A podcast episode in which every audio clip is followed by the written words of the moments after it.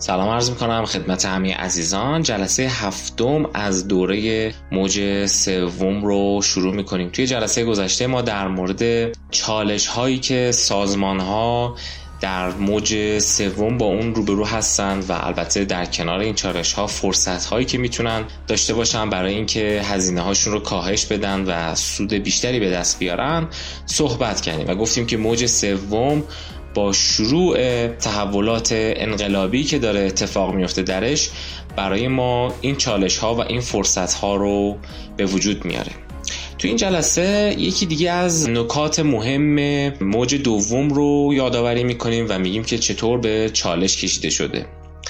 اگه یادتون باشه تو جلسات ابتدایی ما در مورد این موضوع صحبت کردیم که در موج دوم یعنی بعد از انقلاب صنعتی و در عصر صنعت ما شاید بودیم که میان مفهوم تولید کننده و مصرف کننده شکاف و تمایزی ایجاد شد.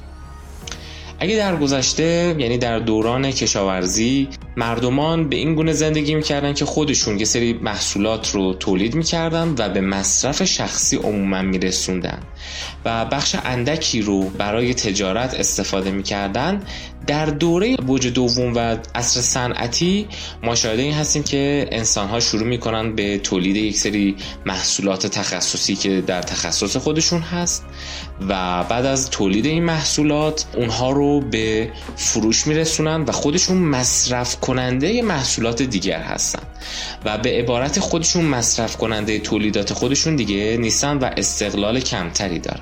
صحبت اصلی سر اینه که با شروع موج سوم آروم آروم با دادن یک سری فرصت ها و ایجاد یک سری فرصت های جدید به انسان ها انسان ها دوباره آروم آروم به این سمت میرن که می‌تونن به سمت تولید کننده یک سری چیزهایی که حالا خودشون هم مصرف کنندش هستن پیش برن و آروم آروم استقلال بیشتری به دست بیارن. از همینجاست که ما می‌تونیم اقتصاد رو به دو دسته تقسیم کنیم. بگیم اقتصاد یه قسمتیش اون قسمتیه که فرد یک سری چیزهایی رو بدون مزد تولید می‌کنه مزدی در ازاش دریافت نمی‌کنه و این خودش روی اقتصاد خیلی مهمه. هرچند که عموما اقتصاددانا در گذشته این رو محاسبه نمی‌کردن. در این حال بخشهایی از اقتصاد هم هست که قابل محاسبه است و همون بخش تولید برای فروشه یا برای بیزینس و معامله است. مثلا شما مادری رو در نظر بگیرید که داره از فرزندان خودش نگهداری می‌کنه. تک تک روزهایی که این مادر در حال مواظبت از فرزندانشه در از این یک بار اقتصادی داره یک اقدام اقتصادی. هرچند که شما به حساب نیارید هرچند که محاسبه ای درش اتفاق نیفته ولی به هر حال روی اقتصاد موثره. افرادی که بدون موز دارن از یه سری کودکان مواظبت می‌کنن. و حالا کافی شما فقط پنج ساعت این کودکان رو به مثلا مهد کودکان بدید و اون وقت ببینید چه جوری باید یک سری از افراد رو استخدام کنید برای اینکه از فرزندانتون مواظبت کنن و چه هزینه های هنگفتی باید اتفاق بیفته. ولی اینها دارن به صورت رایگان و بدون موز این کار رو انجام میدن. ولی به هر حال یک عمل داره صورت می‌گیره. صحبت سر اینه که در دوران موج سوم آروم آروم انسانهایی هستن که میان و این اقدامات بدون مزد رو گسترش میدن و خودشون و دیگران مصرف می‌کنن و لزوما دستمزدی در قبالش دریافت نمی‌کنن. ولی به هر حال این روی اقتصاد و جامعه تاثیر خیلی زیادی رو می‌گذاره. حالا فعلا در موج سوم این اصطلاح رو تافلر به کار نمی‌بره ولی در ثروت انقلابی تافلر از مفهوم تولیسرف و تولیوری استفاده می‌کنه که حالا وقتی رسیدیم در موردش صحبت می‌کنیم.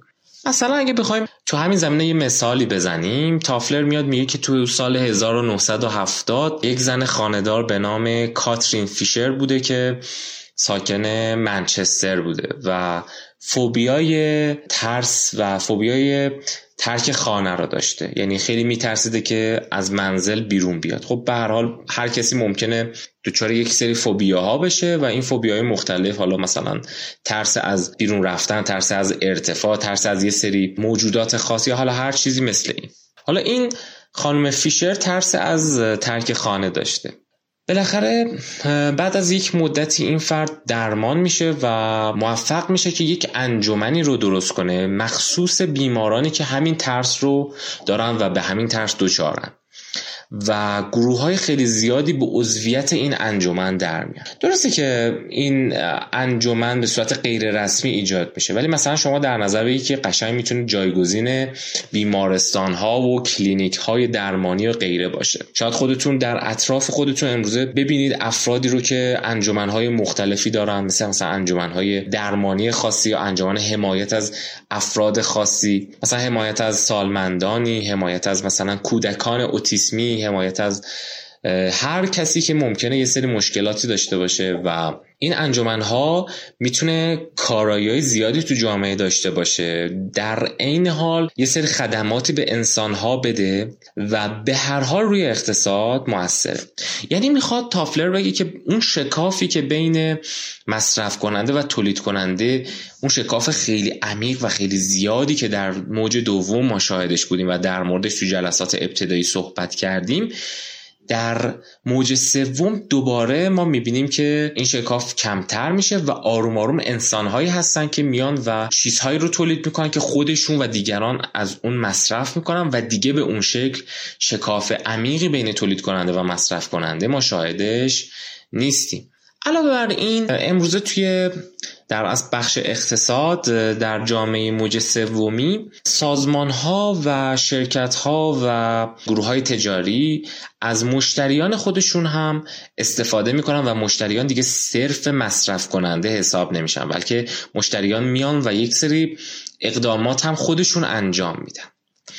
مثلا اگه بخوام یه مثال رایجی بذارم که شاید خودتون بارها تجربه شخصیتون باشه شما فرض کنید که وارد یک فروشگاه مواد غذایی میشید.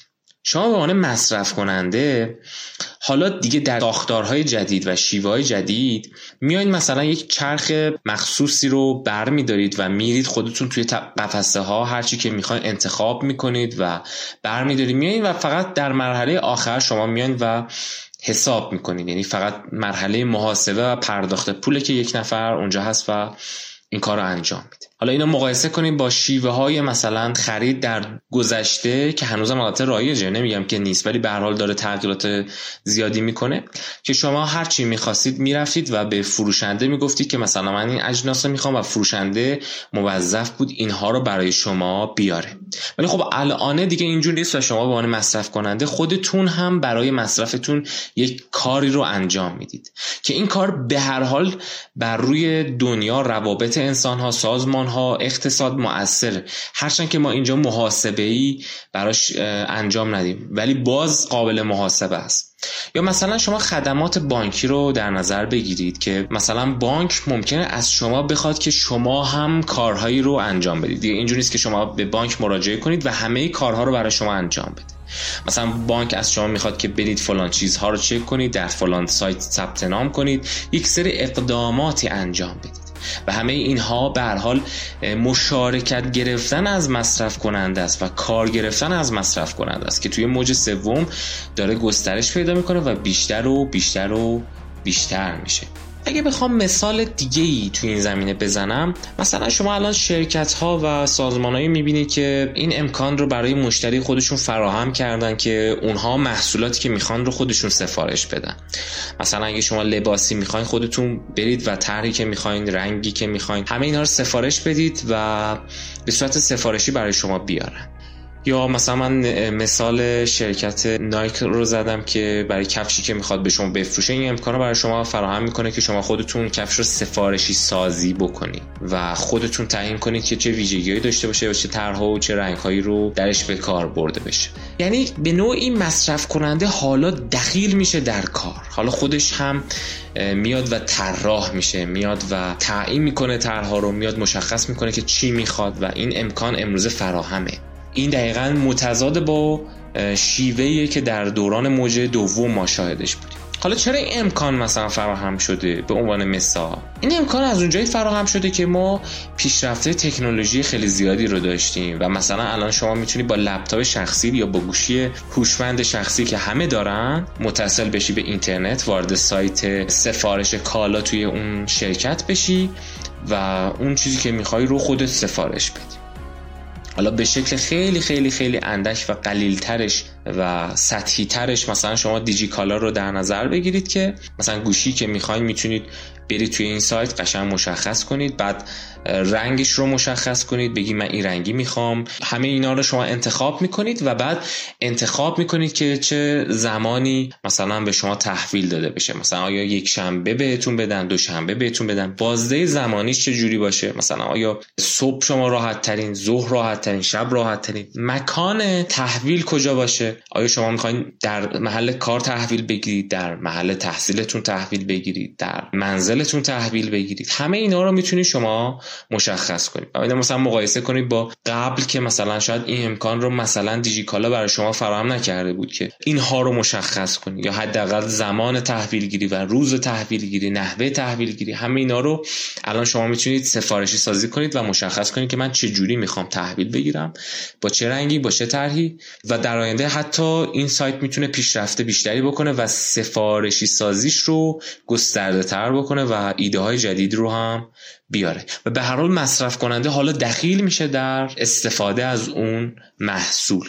حالا اگه بخوام یک مثال یا یک نکته ای رو در همین زمینه بگم که بسیار برای یک سازمان ها می‌تونه موثر باشه و کارایی توی سازمان ها رو افزایش بده مثلا در نظر بگیرید که نیروهای شما توی سازمان دچار یه سری از مشکلات هستن. مثلا غیبتشون زیاده. دچار یه سری مسائلی مثل مثلا اعتیاد پیدا کردن. حالا اعتیاد به الکل خصوصا در کشورهای غربی یا اعتیاد به مواد مخدر یا مسائل زناشویی و امثال هم و این روی اومدن اونا در سر کار روی کارایی اونا تو سازمان اینکه چقدر اونا سر کار با دقت کار می‌کنن خطاهای انسانی که ممکنه رخ بده. همه اینها می‌تونه در پایان سود سازمان رو کاهش بده و برای سازمان هزینه بر باشه. حالا اگه فرض بگیریم که این گروه های خودیاری که من مثالش مثلا از اون خانم فیشر زدم یه گروه یا یه انجمن خودیاری درست کرده. این گروه های خودیاری که چیزی رو دارن تولید می‌کنن که خودشون به مصرف میرسونن. بیاد و مشکلات این کارکنان و کارگران و نیروهای فعال توی سازمان رو حل بکنه. مثلا گروه خودیاری بهبود روابط زناشویی گروه خودیاری ترک اعتیاد. اینها می‌تونن کارایی کارمندان و کارکنان سازمان رو بالاتر ببرن. مشکلاتشون رو برطرف کنن غیبتاشون رو کم کنن حضورشون رو به موقع بکنن یعنی جلوی تأخیرها رو بگیرن. و خطای انسانی رو کمتر کنند به هر حال چه به صورت مستقیم چه به صورت غیر مستقیم بر روی سازمان ها و کارای سازمان ها مؤثرن و چه به صورت مستقیم و چه به صورت غیر مستقیم بر روی اقتصاد کل جامعه مؤثرن. و امروزه موج سوم این فرصت رو برای بشریت فراهم کرده که این گروه ها ایجاد بشن و بر روی اقتصاد تأثیر بگذارن و خودشون چیزهایی رو تولید کنند و به مصرف برسونند و شاید بدون مزد و این بسیار بسیار فرصت جدیدی برای مدیران و برای افرادی که سعی می‌کنن یه سری از سازمان ها رو مدیریت کنن اگر از این فرصت استفاده کنن یا اجازه بدن که چنین گروه های خودیاری ایجاد بشه. گروه های مشابه حالا توی هر عرصه می‌تونه وجود داشته باشه.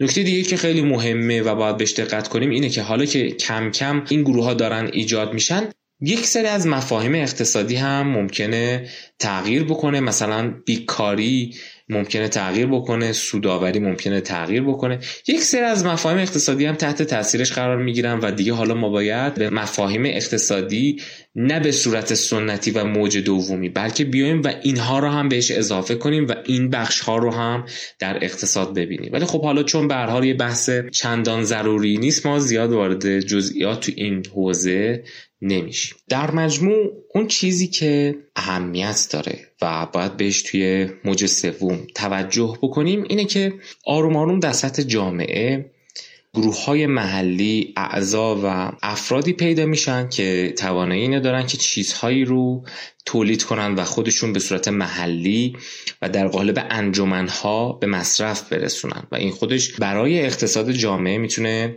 حائز اهمیت باشه. نکته دیگه ای که توی همین ماجرا می‌تونیم بهش بپردازیم اینه که همین تکسر پیدا کردن افراد توی حالا بحثای اقتصادی به سیاست هم می‌تونیم انتقالش بدیم. یعنی چی؟ یعنی یعنی اینکه در سطح ملی دیگه حکومت های ملی نباید با همه انسان ها و با همه اعضای جامعه به صورت یک نواخت و به صورت یک توده در از برخورد بکنند یا به صورت استاندارد برخورد کنند. با همه به یک شکل رفتار کردن یا سیاست هایی که برای همه یک گونه هست بلکه کم کم قدرت های ملی و دولت های ملی باید این رو بفهمند که در سطح محلی و منطقه‌ای آروم آروم گروه هایی پیدا میشن که هر کدوم خواسته های متنوعی دارند یا ویژگی های متنوعی دارند. و برای اینکه اون دولت ملی بتونه موفق باشد باید به این تکسرها توجه کنه. یه موضوع مهم دیگه ای که به نوعی می‌تونه چالشی باشه برای دولت های ملی بحث شرکت های فراملیتیه. این شرکت ها آروم آروم تو موج سوم روز به روز قوی تر میشن و در سطح جهان قدرت بیشتری پیدا می‌کنن. ما خیلی از شرکت های فراملیتی داریم. که در سطح بین المللی در حال تجارت هستند و درآمدی که این شرکت ها دارن از درآمد برخی از دولت های کشورها حتی می‌تونه بیشتر باشه یا از درآمد سرانه برخی از کشورها بیشتره. پس کم کم جامعه به این سمت میره که قدرت دولت های ملی کمتر و کمتر و کمتر میشه و بخشی از قدرت انتقال پیدا می‌کنه به شرکت های فراملی. و این هم یکی دیگه از تغییراتیه که توی موج سوم ما در عرصه سیاست شاهدش هستیم. موضوع دیگه ای که جالبه بهش بپردازیم در حوزه توسعه هستش و تحت عنوان ختمشی موج دوم تافرل مطرح می‌کنه. میگه از اواخر دهه 1940 کم کم یه سری از کشورهای فقیر اومدن و یه خط مش واحدی رو خواستن اجرا بکنن که اونها هم در اصل وارد موج دوم بشن و صنعتی بشن و پیشرفت بکنن. و کم کم این تفکر براشون به وجود اومد که برای اینکه اونا هم پیشرفت بکنن و تکامل پیدا بکنن باید همون انقلاب صنعتی رو دوباره توی کشور خودشون انجام بدن. همون انقلابی که شاید توی غرب اتحاد شوروی و ژاپن اتفاق افتاده و باعث پیشرفت شده. برای مثلا میلیون ها انسان از کشاورزی به سمت تولید انبوه صنعتی سوق داده شدند و به سمت تولیدات استاندارد سعی کردن اینها رو سوق بدن ولی خب شکست های خیلی زیادی هم توی این کشورهای توی دست رخ داد. حالا علتهاش می‌تونه علتهای خیلی زیادی باشه. مثلا می‌تونه استعمار نو باشه برنامه ریزی غلط باشه فساد باشه مذاهب ابتدایی باشه قبیله گرایی شرکت های فراملیتی. همه اینا می‌تونن دلایلی باشن که چرا این کشورها شکست خوردن. نکته که تافلر توی کتاب بهش اشاره می‌کنه و چون در مورد ایران من خواستم این رو یه مقدار ریستر بگم میگه که ایران به تنهایی فاجعه آمیز ترین مورد این قضیه است. یعنی این ماجرای شکستی که الان دارم میگم ایران به عنوان یکی از نمونه ها و مستاق های شکست توی این حوزه می‌دونه. میگه در اواخر 1975 شاهی اقتدار طلب با تفاخر می‌گوید که ایران را با اتخاذ خط مشی موج دوم که توضیحش الان دادم در ردیف پیشرفته ترین کشورهای صنعتی خاورمیانه قرار میده. داستان شاه رو میگه که سعی می‌کنه یک انقلابی رو ایجاد بکنه که برسه به انقلاب صنعتی. در دوران پهلوی.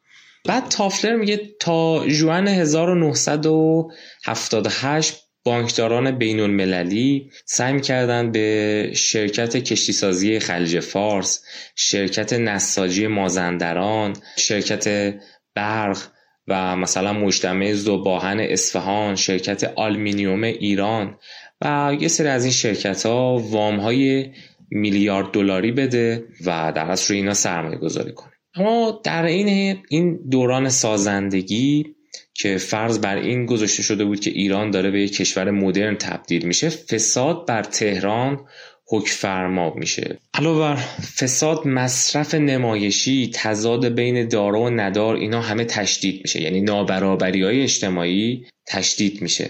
اما میگه که نون آمریکایی‌ها تو روغن بوده تو این شرایط. چون به حال یه شرایطی ایجاد شده بود که ایران و حکومت ایران به کشورهای پیشرفته صنعتی مثل آمریکا وابسته بشن و به اونها حقوق بیشتری بدن. حقوق بسیار زیادی به متخصصینشون بدن تا بیان و به ما کمک بدن که ما هم صنعتی بشیم. تافلر میگه غیر از نفت به طور کامل دو سوم کل کالاهای تولید شده به بازار تهران عرضه می‌شد و توسط یک دهم کل جمعیت به مصرف می‌رسید و این باز نشون از اون نابرابری است. میلیونرها و ژنرالها و تکنوکرات های دولتی تعلیم یافته غرب که حکومت تهران رو اداره می‌کردند برای اجرای خط مشی موج دوم در تلاش بودند تافلر میگه اینا توسعه رو صرفا یک فراگرد اقتصادی می‌دونستن و به مذهب و فرهنگ و زندگی خانوادگی و نقش زن و مرد توی ایران زیاد توجهی نداشتن و فقط صرفا اون ابعاد اقتصادی رو نگاه می‌کردن.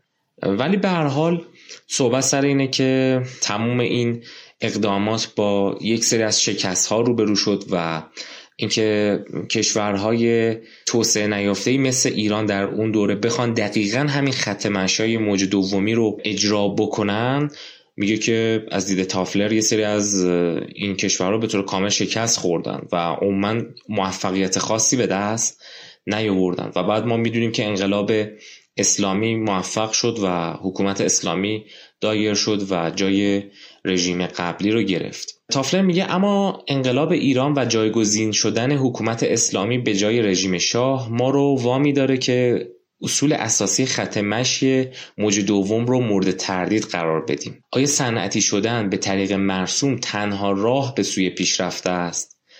یکی از سوالاتیه که پرسیده میشه و سوال خیلی مهمیه. آیا تقلید از این تمدن به جاست از تمدنهای صنعتی؟ آیا تقلید از اونا درسته؟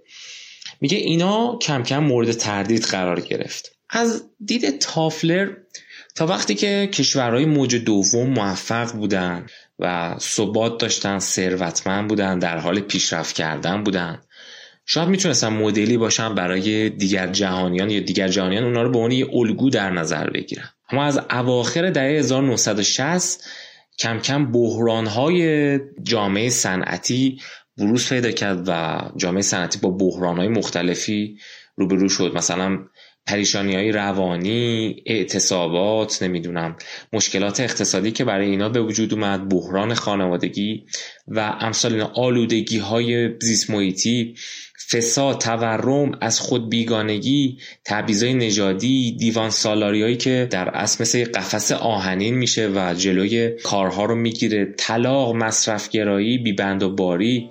همه اینها کم کم توی کشورهای صنعتی رخ داد و اونا رو با بحرانایی روبرو کرد که حالا ما توی جلسات قبلی در موردش صحبت کردیم. و به هر حال همه اینا باعث میشه اون خط مشی موج دومی بره زیر سوال که دیگر کشورها هم بیان بر همین اساس پیشرفت بکنن. یه نکته دیگه که خیلی جالب همینجا بهش اشاره بکنم اینه که در دوران موج دوم و خط مشی موج دوم اعتقاد به این بود که اول توسعه پیدا کن بعد ثروتمند میشی. پس اصول توسعه رو پیاده کن تا ثروتمند بشی. ولی اتفاقی که توی کشور خاور میانه میفته اینه که میگه طی چند ماه سیل میلیاردها دلار به صورت غیر منتظره به ایران و عربستان سعودی و کویت و لیبی و اینا سرازیر شد. از چی؟ از اون فروش نفت. و این پولا اومد توی کشورهای خاور میانه. ولی میگه در خاور میانه این پول بود که انگیزش لازم رو برای توسعه فراهم کرد. نه اینکه توسعه پول رو به وجود بیاره. یعنی برعکس بود. یعنی اگه مثلا شاه ما توی ایران یا حالا کشورهای دیگه می‌خواستن توسعه ایجاد بکنن. این پولهای نفتی بود که انگیزه ایجاد کرد که حالا بیایم توسعه پیدا کنیم. نه اینکه بیایم توسعه پیدا کنیم تا بعد پولهای زیادی رو به دست بیاریم. و از همینجاست که کم کم می‌تونید مثلا تحلیل تافلر رو از این بفهمید که چرا این کشورها تک محصولی میشن و وابسته به نفت میشن. و حتی همین امروزی که ما داریم صحبت می‌کنیم ما تا حدی وابستگی به نفت داریم بعد از این همه سال و وقتی که نفت ما در از خرید نفت ما رو تحریم می‌کنن ما می‌بینیم که دچار ضررهای اقتصادی زیادی میشیم و مثلا وقتی که ما می‌تونیم نفت زیادی بفروشیم مثل دوران آقای احمدی نژاد با قیمت خیلی بالا پول های عجیبی هم سرازیر میشه داخل کشور. ولی باز می‌بینیم همه این پول هایی که داره وارد کشور میشه از فروش نفت به جای اینکه به جای اینکه صرف توسعه ایران بشه چون اصلا ما ساختارهامون ساختارهای درستی نیست همه درگیر فرایندهای فساد و رانت میشه. یعنی پولهایی که به جای اینکه خرج خدمات مردمی بشه. البته من مدعی نیستم که اصلا نمیشه. صحبت سر اینه که چند درصد اینها به چه میزان با چه دقتی با چه مدیریت صحیح خرج مردم بشه خرج رفاه مردم بشه و ساخت امکانات برای مردم بشه. در فرایندهای فساد میفته و توی سیستم فساد از بین میره یا بیهوده مصرف میشه و تلف میشه. و به هر حال می‌خواد بگی که اینها باعث نشد که این کشورها توسعه پیدا کنن نکته ای که باید همینجا بهش توجه بکنیم اینه که تمام این خط مشایی که برای توسعه باید به کار ببریم امروزه به این نتیجه رسیدن که باید متناسب با شرایط همون کشور باشه. کافلر میگه خط های توسعه فردا از واشنگتن و مسکو و پاریس و اینا صادر نمیشه بلکه از آفریقا و آمریکای لاتین و آسیا منشأ می این خط ها بومی هن و با نیازهای واقعی محلی تناسب دارن.